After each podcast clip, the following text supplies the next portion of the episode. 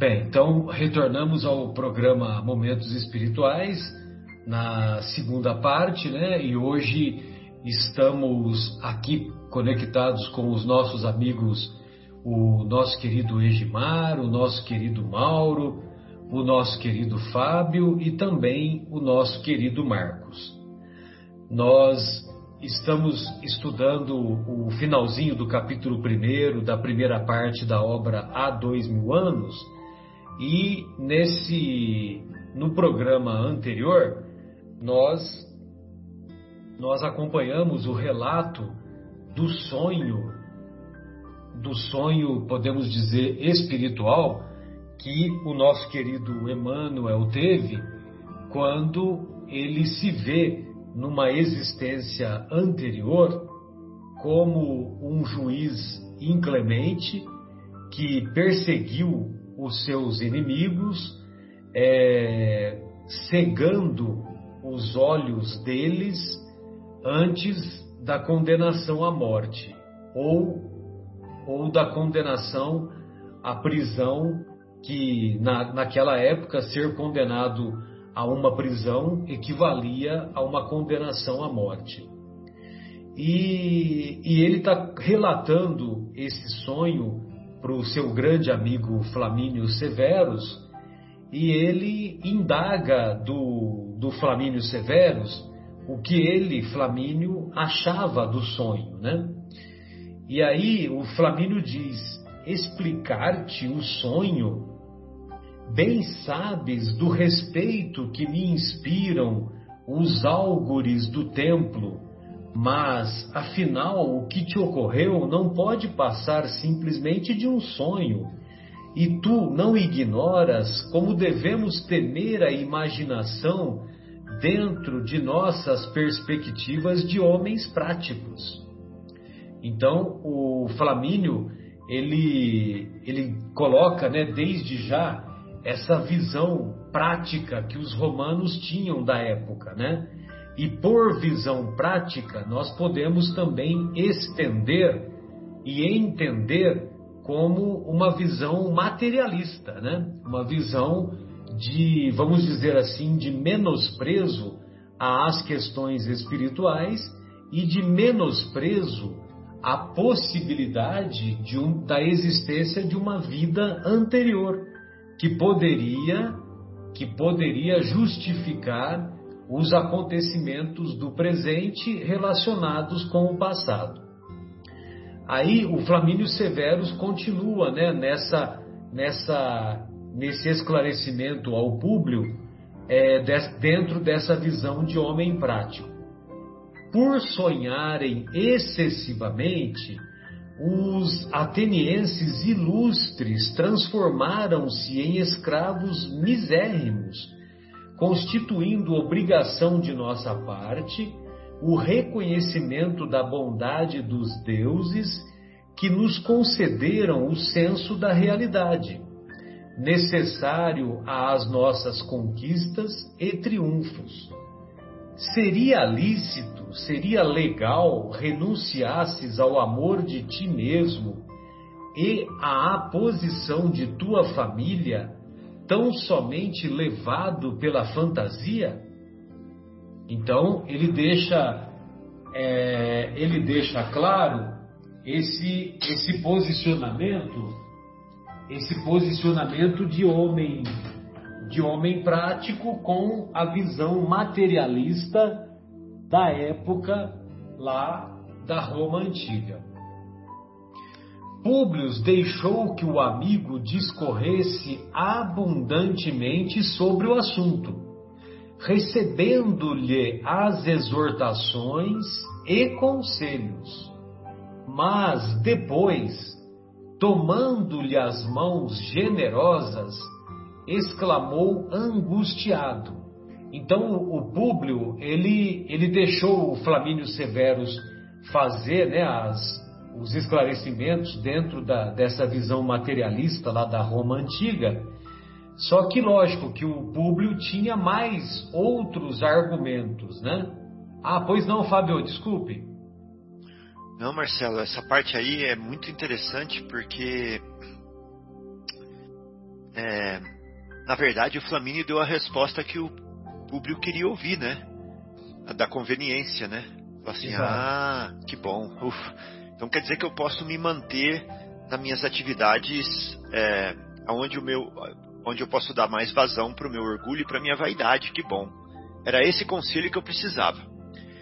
E lá na frente nós vamos ver ele ter um momento muito parecido com esse de novo, só que de frente para o mestre, né?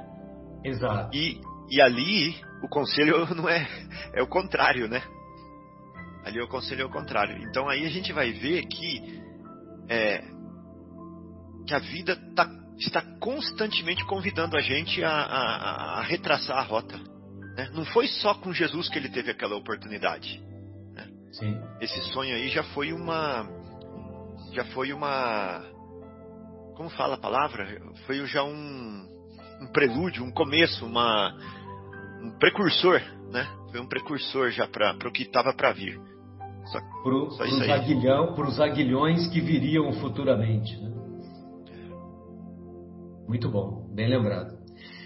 Muito bem, então o Públio, é, como ele tinha outros argumentos pela frente, ele aguardou o amigo é, discorrer sobre o assunto, só que em seguida ele, ele diz assim para o pro, pro Flamínio: Meu amigo, eu seria indigno da magnanimidade dos deuses se me deixasse conduzir ao sabor dos acontecimentos então vejam vocês que eles sempre respeitam, é, dentro da visão politeísta da época, eles têm esse respeito pelos deuses da antiga Roma, né?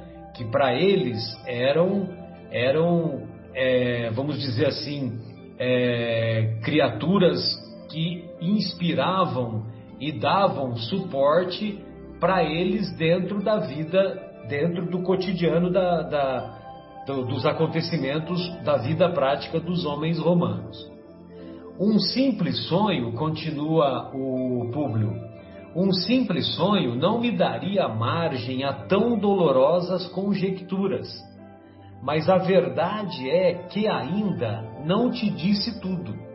Ou seja, o nosso querido Públio é, tinha mais uma carta na manga para colocar mais uma pulga na orelha do nosso querido Flamínio, né? do Flamínio Severus.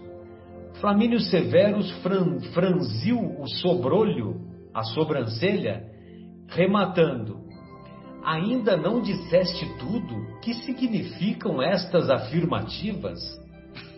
No seu íntimo generoso, angustiosa dúvida fora já implantada com a descrição minuciosa daquele sonho impressionante e doloroso. E era com grande esforço que o seu coração fraternal trabalhava por ocultar ao amigo as penosas emoções que intimamente o atormentavam. Ou seja, é, até o próprio Flamínio ficou impressionado com o relato do sonho. Né? O sonho também mexeu com o Flamínio. Públio, mudo, tomou-lhe do braço, conduzindo-o às galerias do Tablino. Tablino é um gabinete de pintura, é um cartório, é no, na, na, na, nas casas de hoje nós podemos considerar como se fosse um escritório, como se fosse a biblioteca da que nós sempre de, reservamos um cômodo para um escritório, para um gabinete de leitura, para um gabinete onde a gente guarda os livros, né?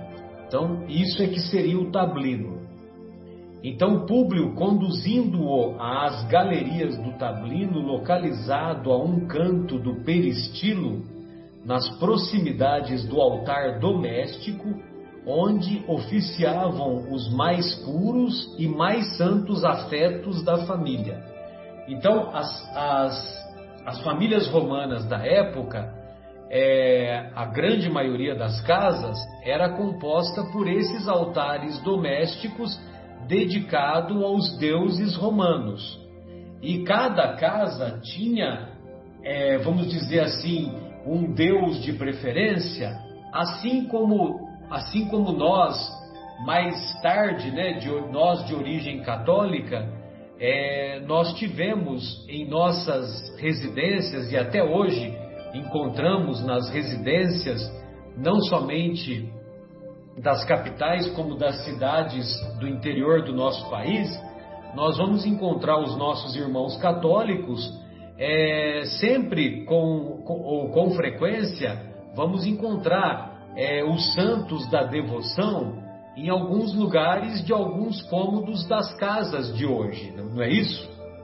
Então, se nós visitamos os nossos irmãos de origem católica, é muito frequente nós encontrarmos em seus aposentos o santo da devoção, né? Aquela imagem do santo de devoção.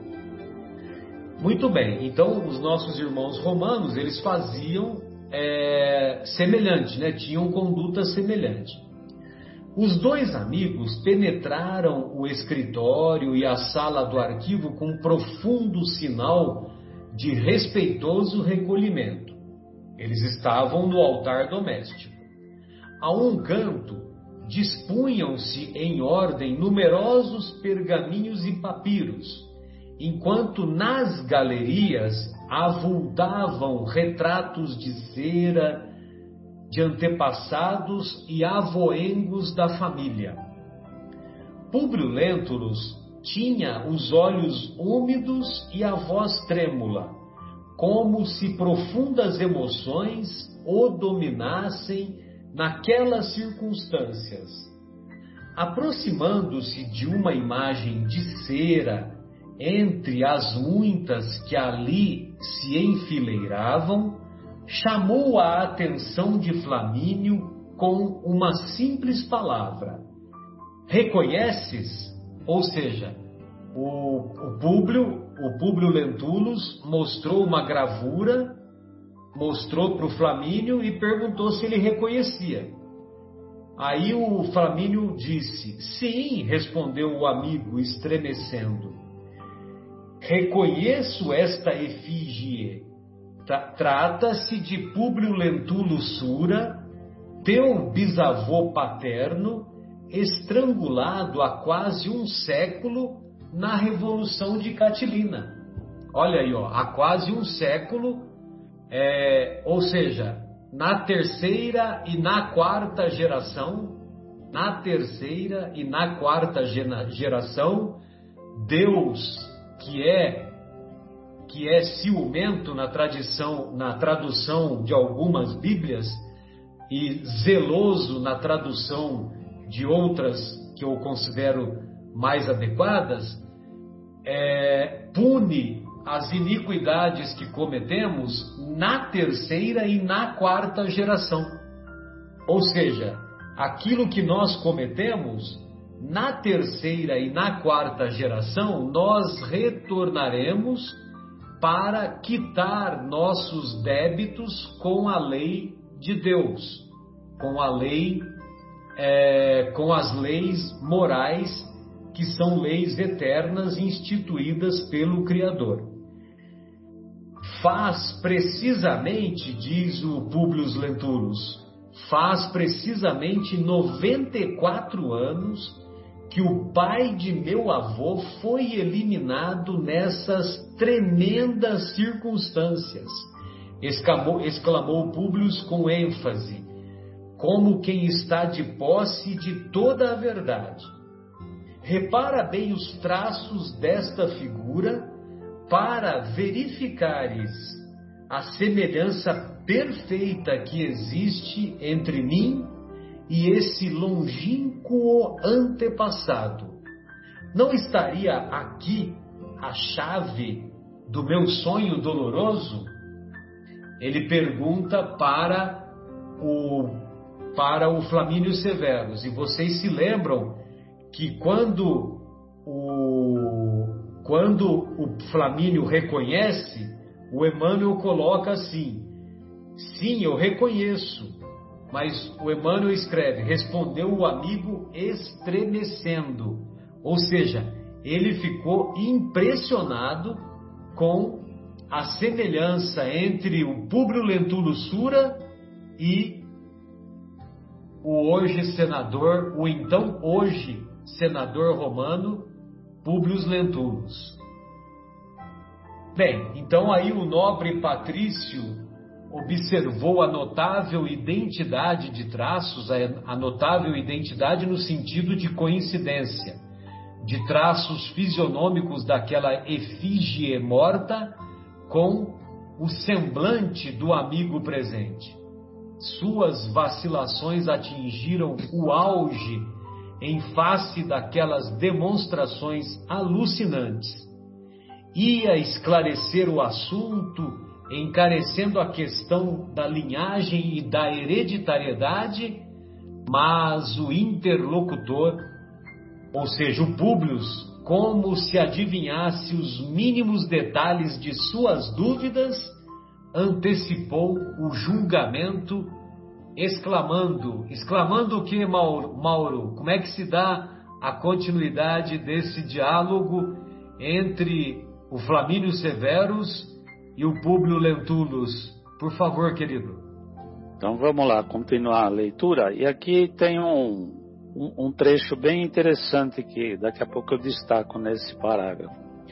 Então o Públio Lentulus, ele diz o seguinte, continuando a conversação. Eu também participei de todas as hesitações que ferem o teu raciocínio, o raciocínio do Flamínio, lutando contra a razão antes de aceitar a tese de nossas conversações dessa noite. Eu destaquei o interesse aí porque é, o Públio ele já está consciente de, dessas coisas, porque ele fala antes de aceitar a tese de nossas conversações da noite. Ele não acha que aquilo foi uma loucura ou uma, um devaneio. Ele aceita aquilo como uma verdade. A semelhança pela imagem, ainda que mais extrema, é natural e é possível. Isto, porém, não me satisfaz plenamente.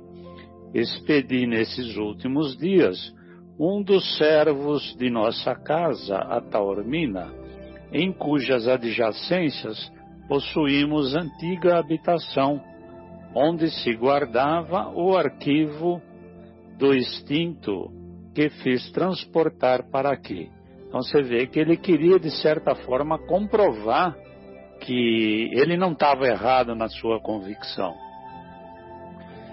E num movimento de quem estava certo de todos os seus conceitos, olha aí, revirava nas mãos nervosas vários documentos, exclamando: Repara esses papiros, são notas do meu bisavô acerca dos seus projetos no consulado.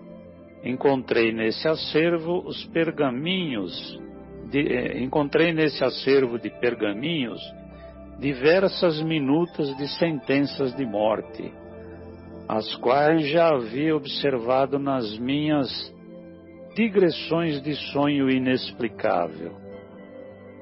Confronta essas letras, não se parecem com as minhas, que desejamos mais além dessas provas caligráficas? Parece que as provas caligráficas, parece que a nossa letra permanece de uma encarnação para outra, né?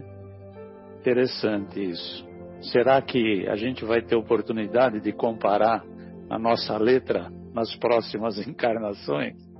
É, é a nossa assinatura, é a nossa assinatura espiritual. É verdade. E aí ele continua: Há muitos dias vivo este obscuro dilema no íntimo do coração. Serei eu, Pablo Lentulus Sura, reencarnado? Aí o Flamínio Severus, ouvindo aquilo, deixa, deixou pender a fonte, com indisfarçável inquietação e indizível amargura. É, essa história é. mexeu com o Flamínio, né? Mexeu com ele. Ele, ele, ele ficou impressionado realmente, né? É, é interessante a gente observar também que as convicções que o Flamínio tinha, como todos têm as suas convicções, às vezes não é por um por um fal uma falta de entendimento de conceitos espirituais mais nobres ou mais avançados. É o meio em que ele vivia, né? Ele foi educado daquela forma, tudo que contaram para ele foi daquele jeito. Então, é só mesmo quando ele recebe um despertar de consciência que ele começa a mudar. Foi o que acontece com o Públio, né?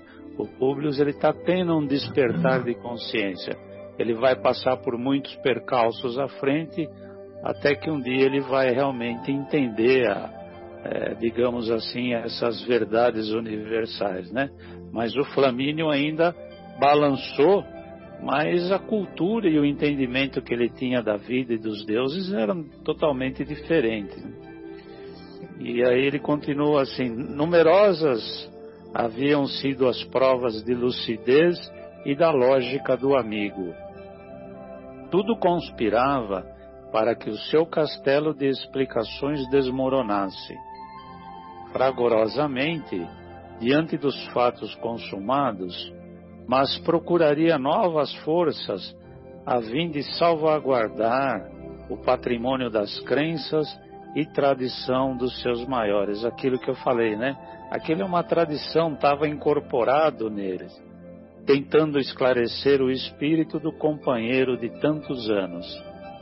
Então ele, é, apesar dele tentar, apesar dele ter ficado impressionado, ele, ele ia querer preservar as tradições, né? E, e não enveredar por esse, por esse caminho, por essa tese da reencarnação, né? Até porque não era aceito na sociedade, né? E ele, como senador, ele, se ele fala uma coisa dessa perante os, os consortes lá do Senado, né? Provavelmente iriam taxá-lo de louco, de qualquer coisa nesse sentido. Né? É, ele seria ridicularizado. E o Flamínio dá a impressão que se preocupava com, com esse aspecto do público, né? Porque ele gostava muito e ele se preocupava com o que poderia acontecer com o amigo, né? Tanto que depois ele vai fazer aquela sugestão mais para frente para ele ir para um outro lugar, né? Aí ele, o, o Flamínio continua: Meu amigo, murmurou abraçando, concordo contigo em face desses acontecimentos alucinantes. O fato é dos que se empolgam o espírito mais frio. Mas não podemos arriscar nossas responsabilidades no rumo incerto das primeiras impressões. Mais uma vez ele reafirma Vamos tomar cuidado, porque nós temos responsabilidades e isso pode nos levar por caminhos incertos. Se ele nos parece a realidade, existem as realidades imediatas e positivas, aguardando nosso concurso ativo. Considerando as tuas ponderações e acreditando mesmo na veracidade do fenômeno, não acredito devamos mergulhar o raciocínio nesses assuntos misteriosos e transcendentes. Então, realmente, ele está balançado, mas ele não quer avançar nesses conceitos, como ele diz, misteriosos e transcendentes. Sou avesso a essas perquirições, certamente em virtude da minha experiência da vida prática concordando de modo geral com teu ponto de vista, recomendo-te não estendê-lo além do círculo da nossa intimidade fraternal. É, fraternal. Como dizer, fica entre nós, não vamos contar para ninguém isso, né? Mesmo porque, não obstante a propriedade dos conceitos com que me dá testemunho da sua lucidez, Sinto-me cansado e abatido nesse torvelino de trabalhos do ambiente doméstico e social. É sinto-te, né? Que ele está se referindo ao público. Isso, é. desculpa, sinto-te. Então ele diz para ele: vamos parar um pouquinho que você está cansado, vai descansar, vai refletir um pouco mais. Vamos baixar vamos, a bola. É, vai devagar aí que esses teus conceitos podem impactar muito a, a nossa sociedade aqui. fez uma pausa nas suas observações comovidas, como quem raciocinasse procurando recurso eficaz para remediar a situação, e exclamou com doçura: então aí eu passo a bola para o nosso querido Marcos continuar. Esse livro é maravilhoso. Vamos lá. Bem, amigos, dando sequência à leitura desse também belíssimo livro Há Dois Mil Anos, é, vemos então uma conversa animada né, no terraço, né, naquele momento de tempestade de chuva essa conversa entre Flamínio e seu amigo Públio Lentulus. E nesse momento o livro até toma um rumo diferente, porque é um momento crucial aonde Flamínio sugere ao amigo uma viagem. Então vamos ver aqui na sequência. Então Flamínio né, fez uma pausa naquela conversa, né? Flamínio fez uma pausa nas suas observações comovidas como quem raciocinasse procurando recurso eficaz para remediar a situação e sugeriu com doçura: Poderias descansar um pouco na Palestina, levando a família para esta estação de repouso. Existe ali regiões de clima adorável que operariam talvez a cura de sua filhinha, restabelecendo simultaneamente as tuas forças orgânicas.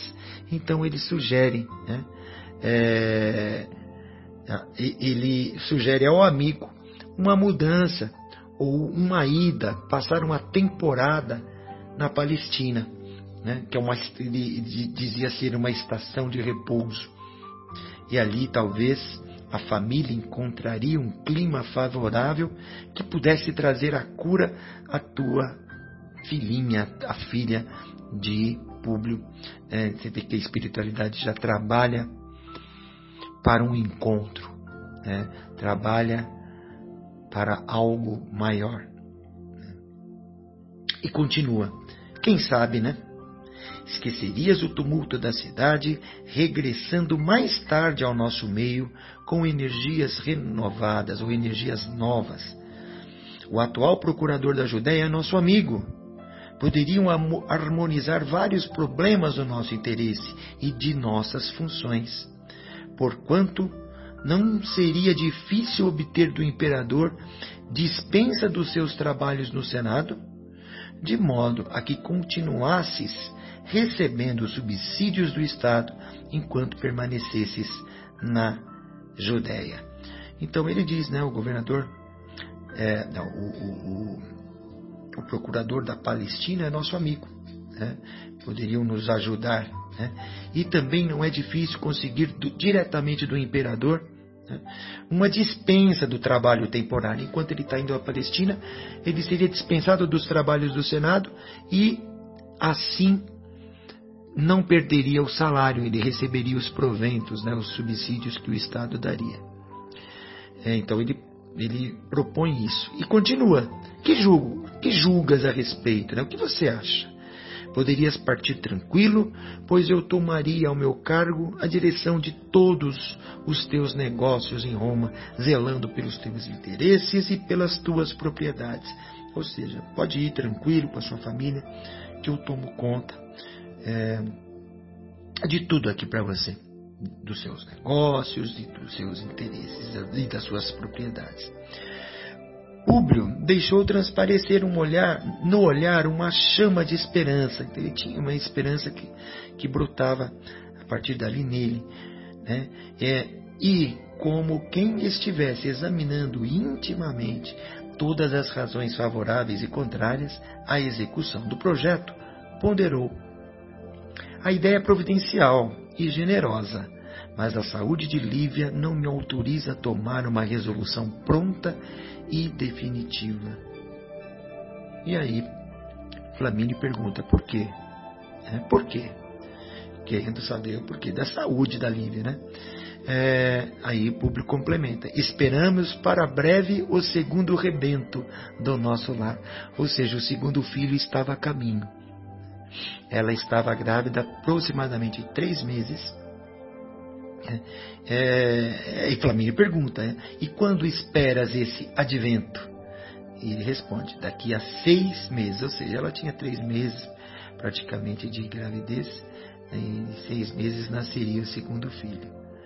É, e Flamínio, é, Flamínio considera então: Interessa-te a viagem depois do inverno próximo?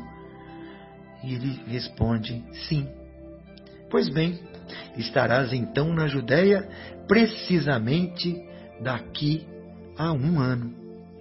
Então eles já combinam, né, já começando a fazer plano, que dentro de um ano eles se mudariam para a Judéia, porque o filho iria nascer e esperar um pouco mais, passar o tempo, ele alguns meses depois do nascimento do filho, do filho eles iriam para a Judéia. Os dois amigos então reconheceram que a palestra havia sido longa. Né? Aquela tempestade já havia passado, né? o aguaceiro cessara, o firmamento, o céu resplendia de constelações lavadas e límpidas. Iniciara-se já o tráfico das carroças barulhentas, com os gritos pouco amáveis dos condutores, porque na Roma imperial as horas do dia eram reservadas de modo absoluto ao tráfico dos, dos palanquins patrícios e ao movimento dos pedestres. Flamínio, então, despediu-se comovidamente do amigo, retomando a liteira suntuosa com auxílio dos seus escravos Prestos e Hercúleo. Hercúleos. Públio Lentulus, tão logo se viu só, encaminhou-se ao terraço, onde corriam céleres as brisas da noite alta.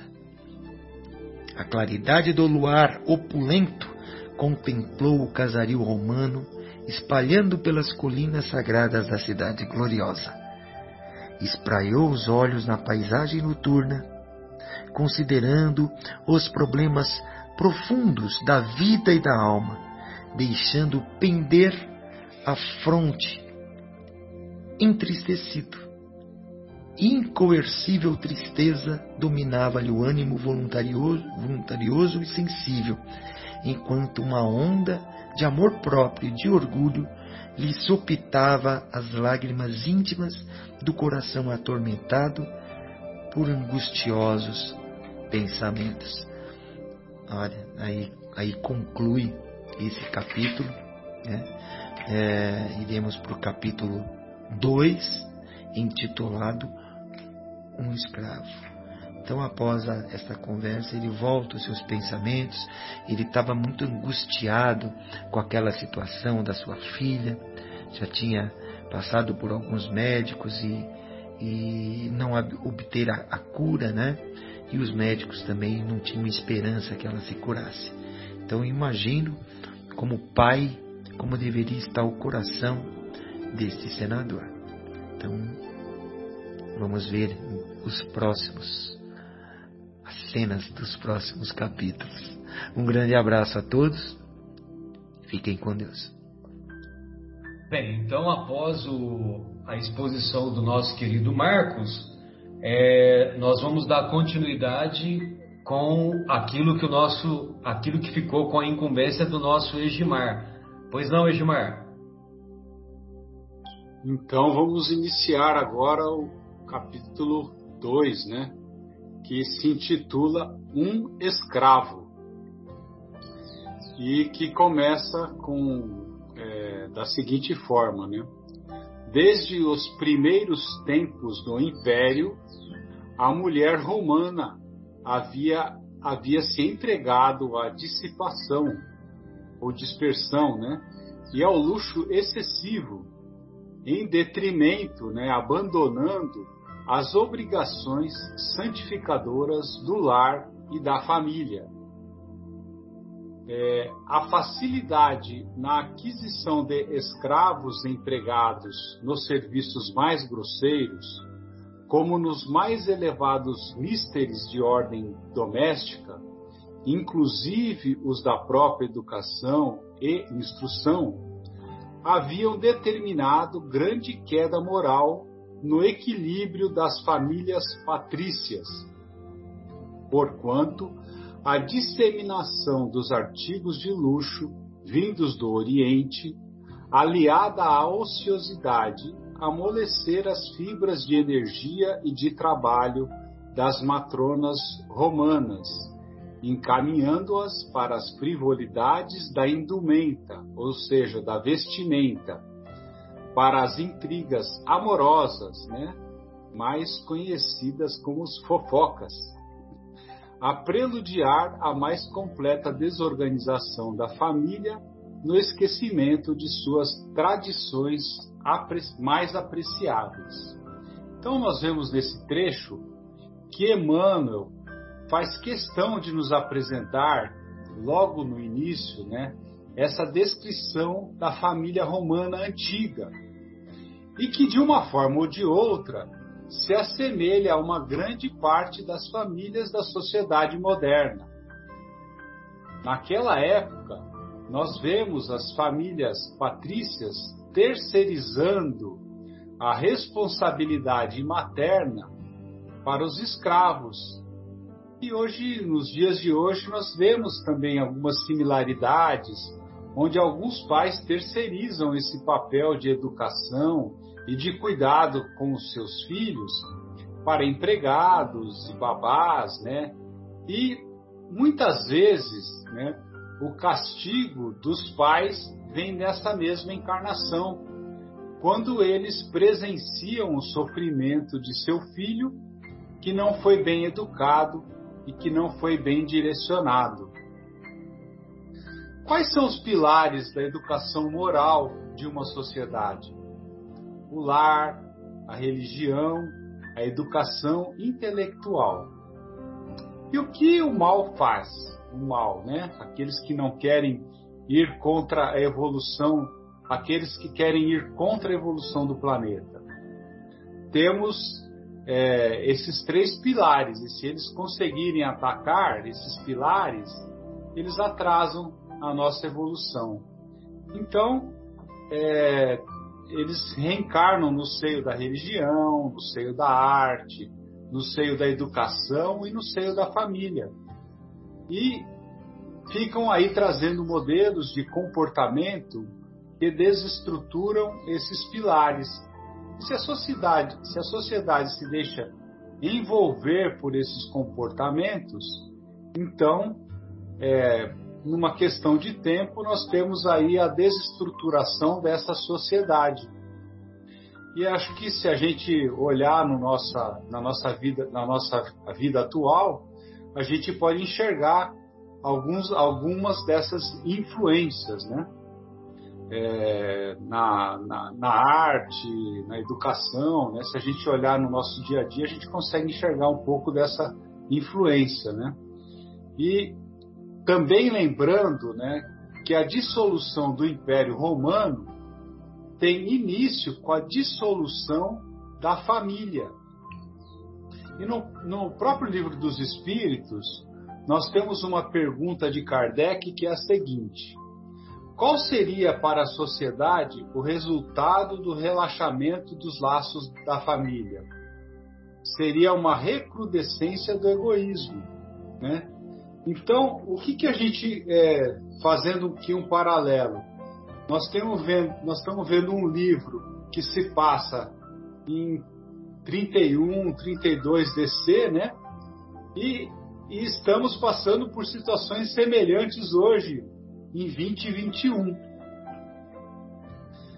É, então, fechando agora esse parêntese, voltando para a leitura do livro, né?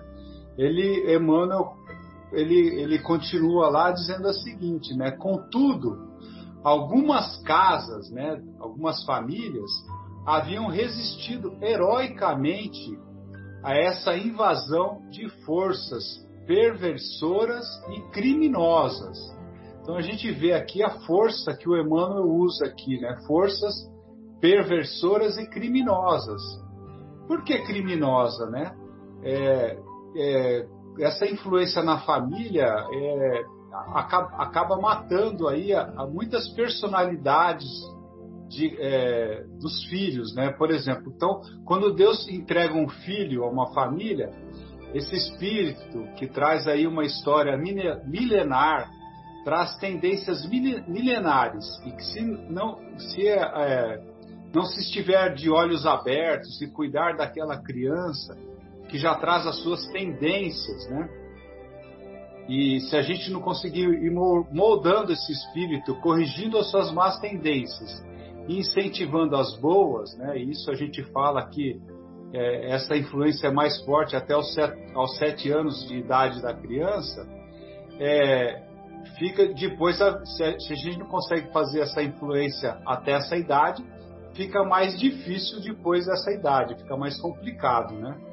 Então, é, é, fechando aqui esse parêntese, é, mulheres havia ao tempo que se orgulhavam do padrão das antigas virtudes familiares.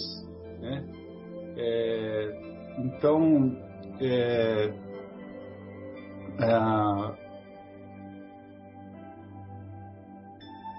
nós temos aqui um, um aspecto das, da, da, das, das, da, das, mulheres, aqui no caso as, as, esposas de, de Públio e Flamínio, né, que nós vamos falar mais na frente, as esposas de, de Públio e Flamínio eram desse número, né, das, das mulheres que se orgulhavam do padrão das antigas virtudes familiares, é, daquelas que tinham antecedido no labor construtivo das gerações de tantas almas sensíveis e nobres, ou seja, daquelas famílias que, daquelas mulheres que trabalhavam, né, que davam, é, é, elas, é, é vamos dizer assim, elas não estavam é, é, preocupadas com os, com os, as vestimentas, não estavam preocupadas com as fofocas da sociedade, vamos dizer assim, né? Com as, com as frivolidades. Com as frivolidades, exatamente. Com o, o consumismo da época, né? Vamos com o consumismo assim. da época. Então,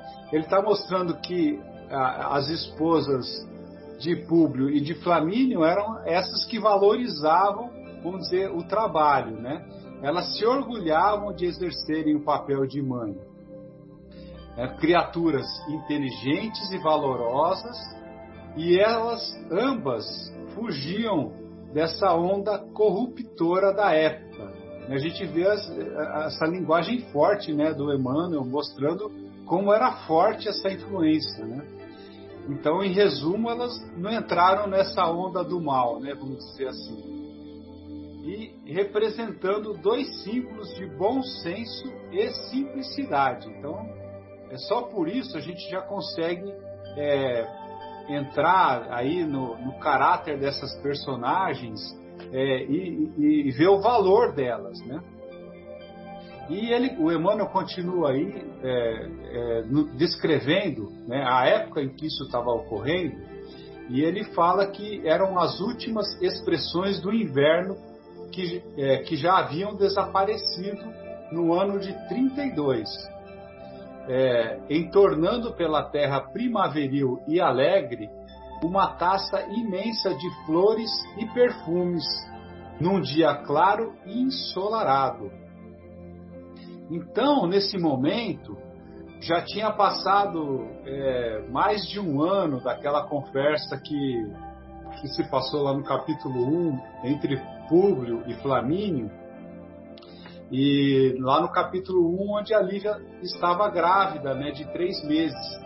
Ou seja, o filho do senador, nessa, nessa época, já devia ter nascido aí nessa época de maio e abril. Então, nós vamos encontrar Lívia, né, a esposa do Públio, e Calpurnia, a esposa do Flamínio, é, na residência é, da primeira, na residência do Públio, né, em amável palestra, enquanto dois rapazinhos, né, que eram o Plínio e a Gripa, né, enquanto eles desenhavam é, distraidamente a um canto da sala. As duas senhoras organizavam aprestos de viagem, corrigindo defeitos de algumas peças de lã e trocando impressões íntimas a meia voz em tom amigo e discreto, né? Então nós podemos dizer que Lívia e Calpurnia estavam cuidando da família enquanto estavam tricotando. Né? Então a gente pode fazer aí uma imagem da, da, da situação.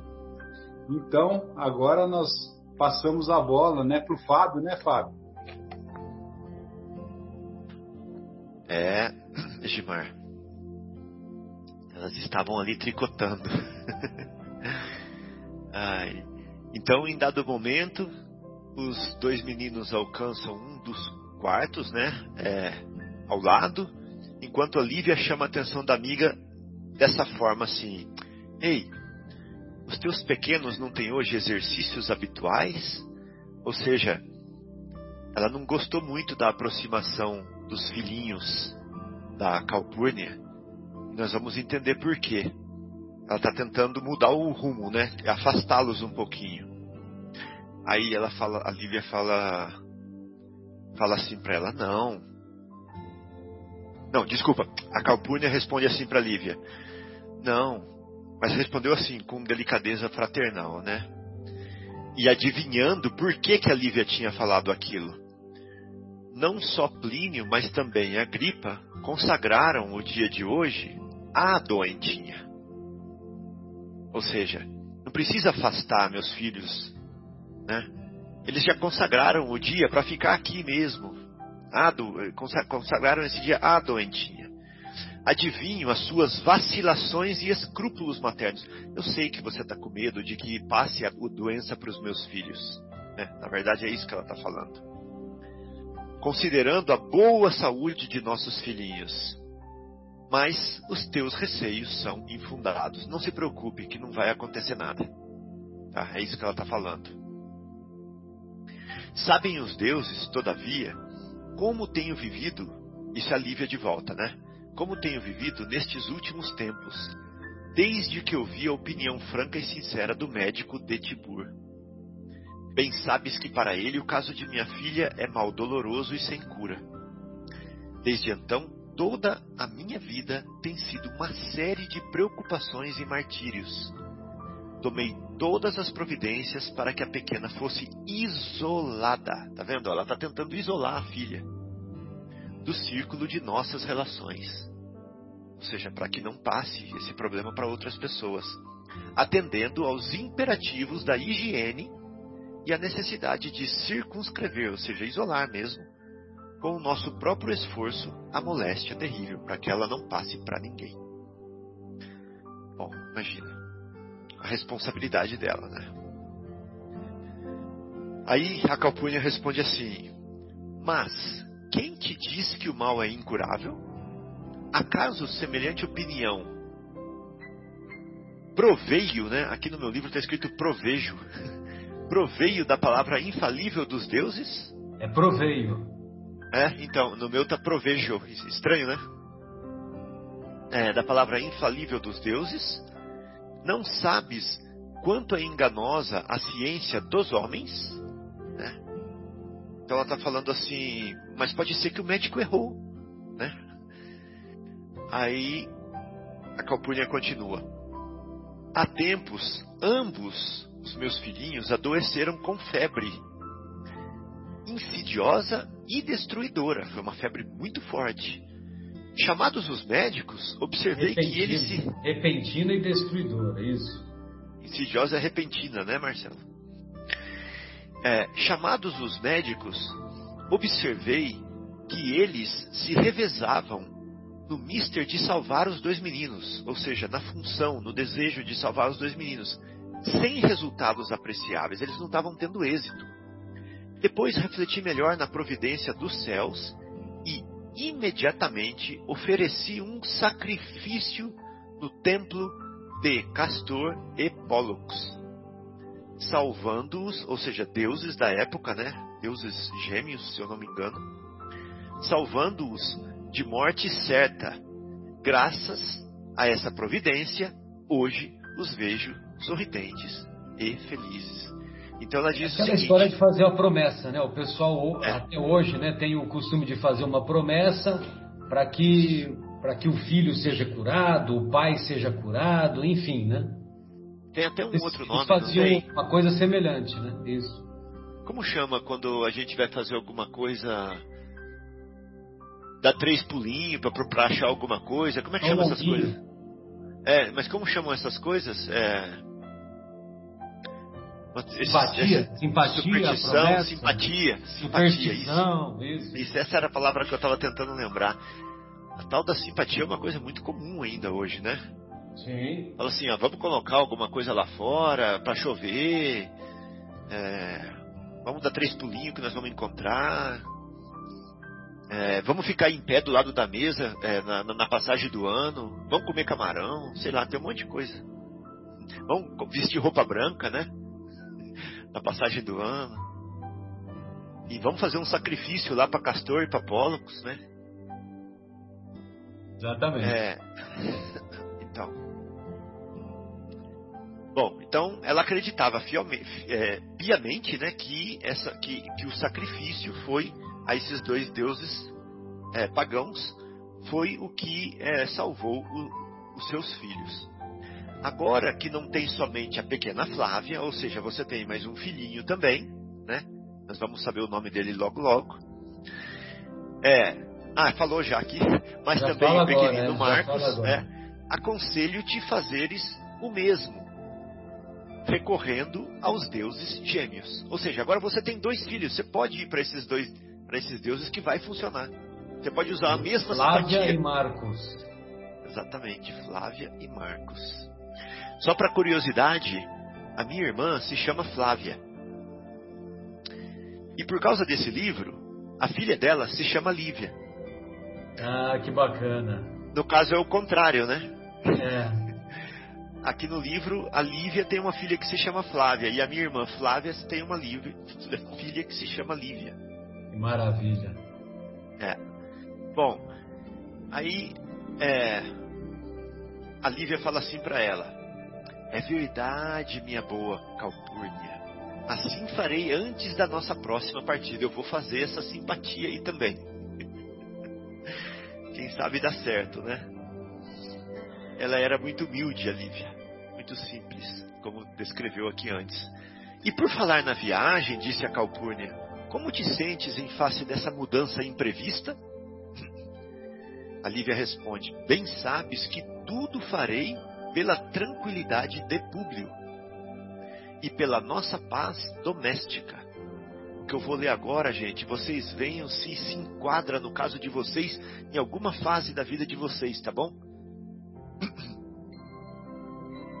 Há muito noto Públio abatido e doente, em, raz- em razão das suas lutas exaltivas lá no hospital, lá na empresa lá de TI, lá na empresa lá da onde Mauro trabalhou lá. Olha só, bem sabes, é, há muito noto Públio abatido e doente em razão de suas lutas exaustivas ao serviço do Estado. O trabalho é muito importante. Jovial e expansivo de tempos em tempos a esta parte de te- não, de tempos a esta parte, ou seja, desde um tempo atrás até agora, tornou-se taciturno e irritadiço. Então eu olhei no, no, é, no dicionário que é taciturno, mas agora eu já esqueci porque eu fechei a página aqui onde eu procurei. É, mas eu acho que alguma coisa assim de antissocial, ou de impaciente, alguma coisa assim. Enerva-se com tudo e por tudo, acreditando eu que a saúde precária de nossa filhinha contribua decisivamente para a sua misantropia. Isso que é o antissocial, misantropia que é antissocial. E mau humor. É. Taciturna fica quieto, é não falar muito. Né? Acabei de me lembrar aqui. Então ele ficou meio quieto, mas ao mesmo tempo irritadiço, se isolou de todo mundo. É tá assim, tristonho, man- macambúzio, tristonho, fala pouco. fala pouco, Taciturno é tudo isso. tudo isso. Carrancudo. Carrancudo também. É, então quem, quem não tem pecado que atire a primeira pedra, né? Quem nunca se viu assim. É, considerando estas razões, disponho-me, olha a grandeza dela aí, com satisfação, a acompanhá-lo à Palestina, pesando-me apenas no íntimo a circunstância de ser obrigada, ainda que temporariamente, a afastar-me da tua intimidade e dos teus conselhos, minha querida Calpurnia. Que lindo, né? Que bonito. Exatamente, ela vai parar de conviver com a Calpurnia, mas ela aceita o sacrifício de acompanhar o marido à Palestina. Então agora eu vou falar para vocês, olha. Quando vocês me perguntaram de eu vir para a Alemanha, eu falava assim para vocês: é, pesa-me apenas no íntimo a circunstância de ser obrigado, ainda que temporariamente, a afastar-me da intimidade de vocês. Ah, que maravilha! Esse é o Fagão. E para nós também pesa, viu? Mas graças a Deus que hoje tem uma tecnologia que naquela época não tinha. Graças a Deus hoje tem, né? E agora nós estamos mais pertinho. É, então. Pra ver a carinha do Egimar ali, ó. É, já tinha naquela época, mas, mas não era tão usada e não estava tão facilitada, né? É, não, naquela época você pensou para fazer um retrato tinha que fazer uma coisa de cera. Agora eu tô vendo o retrato de vocês se mexendo e falando aqui comigo ao vivo. Exato. E quando você vê uma pessoa que usa o termo retrato, já vê que é uma pessoa antiga, né? É, com certeza. Hoje fala foto. né? Ou vídeo, né? Nem foto mais. ou live. É. Então, ou meeting. E o que, Ó, que a Calpurnia responde? Ela fala assim: folgo de assim te ouvir. Ela fala assim: ah, que bom te ouvir assim, que gostoso. Porque a nós nos compete examinar a situação daqueles que o nosso coração elegeu para companheiros de toda a vida. Nossa Senhora, hein, gente? Então serve para vocês isso também. Ó. Tudo enviando por suavizar-lhes os aborrecimentos do mundo. Bonito, né? Tudo envidando. Tudo envidando. É, eu nem sei o que eu falei. Tudo envidando. Você por... enviando. Exatamente. Tudo envidando por suavizar-lhes os aborrecimentos do mundo. Que lindo demais. Quando eu li essa frase, me deu um nó na garganta. E agora eu li e me deu de novo. Então vamos lá. Públio é, é a, a Lívia falando, né? Públio é um bom não é a Lívia aqui? Ah, não, agora é Calpurnia ainda. Públio é um bom coração, generoso e idealista, mas como patrício descendente de família das mais ilustres da República, gente, das mais ilustres da República, é vaidoso em demasia. Será que ele é vaidoso porque ele pertence a essa família? Ou ele pertence a essa família porque ele é vaidoso, hein? Tostines é mais fresquinho? É gostoso porque é fresquinho ou é fresquinho é. porque é gostoso? Exatamente. Ela aqui está falando que ele é vaidoso porque ele pertence a essa família. E nós espíritas falamos, não, ele pertence a essa família porque ele é vaidoso. né? É vaidoso em demasia. Homens dessa natureza, agora olha o que ele vai falar para Lívia, ó. Homens dessa natureza requerem grande senso psicológico da mulher, sendo justo e necessário que aparentes, ou seja, não que você seja assim, mas que você aparente para ele igualdade absoluta de sentimentos, ou seja, mostre empatia e persuar e, e, e, e persuada-o, se é que eu posso falar assim, né? E é, com, convença-o, conduza-lo, convença-o, né? Mostre empatia e, e, e guie-o, né? Sempre pelo melhor caminho. Que conselho legal esse, né? Flamínio deu-me a conhecer todas as circunstâncias da tua permanência na Judéia, Lívia. Mas alguns pormenores existem que eu ainda desconheço. Vamos dar uma fofocadinha aqui, vai? Ficarás de fato em Jerusalém? Vamos conversar um pouquinho. Onde você vai ficar lá? É em Jerusalém? Exatamente. Você vai ficar Onde lá você na vai ficar na capital. Alemanha? É perto de Munique? Exatamente. Aí ela falou assim: sim, em Jerusalém. Públio deseja que nos fixemos na mesma residência do seu tio Sálvio. Se ela soubesse da mulher do Sálvio, que é exatamente a descrição que o Emmanuel deu, das mulheres da época, né? Se ela soubesse. É, das patrícias da época, né? Então, Públio quer ficar na residência do seu tio Sálvio, em Jerusalém, até que possamos eleger o melhor clima do país, de maneira a beneficiar a saúde de nossa filhinha. Bom, então agora eles, ela já, Calpurnia já sabe que eles vão para Jerusalém, na residência do tio do Públio, e vão ficar lá por um tempo até encontrar um clima bom para eles regenerarem a filhinha. Para E contribuírem vamos- para a cura da, fi- da filha Flávia, exato. Exatamente. Então o resto nós vamos saber no próximo episódio, certo? Na próxima reunião nossa aqui, né, Marcelo? Perfeito, programa. muito bom, amigos. Então, encerramos o nosso programa de hoje e retornaremos na próxima semana, dando continuidade a esse estudo que, para nós, é enriquecedor e também estimulador. Da nossa parte, um grande abraço a todos e até a próxima semana.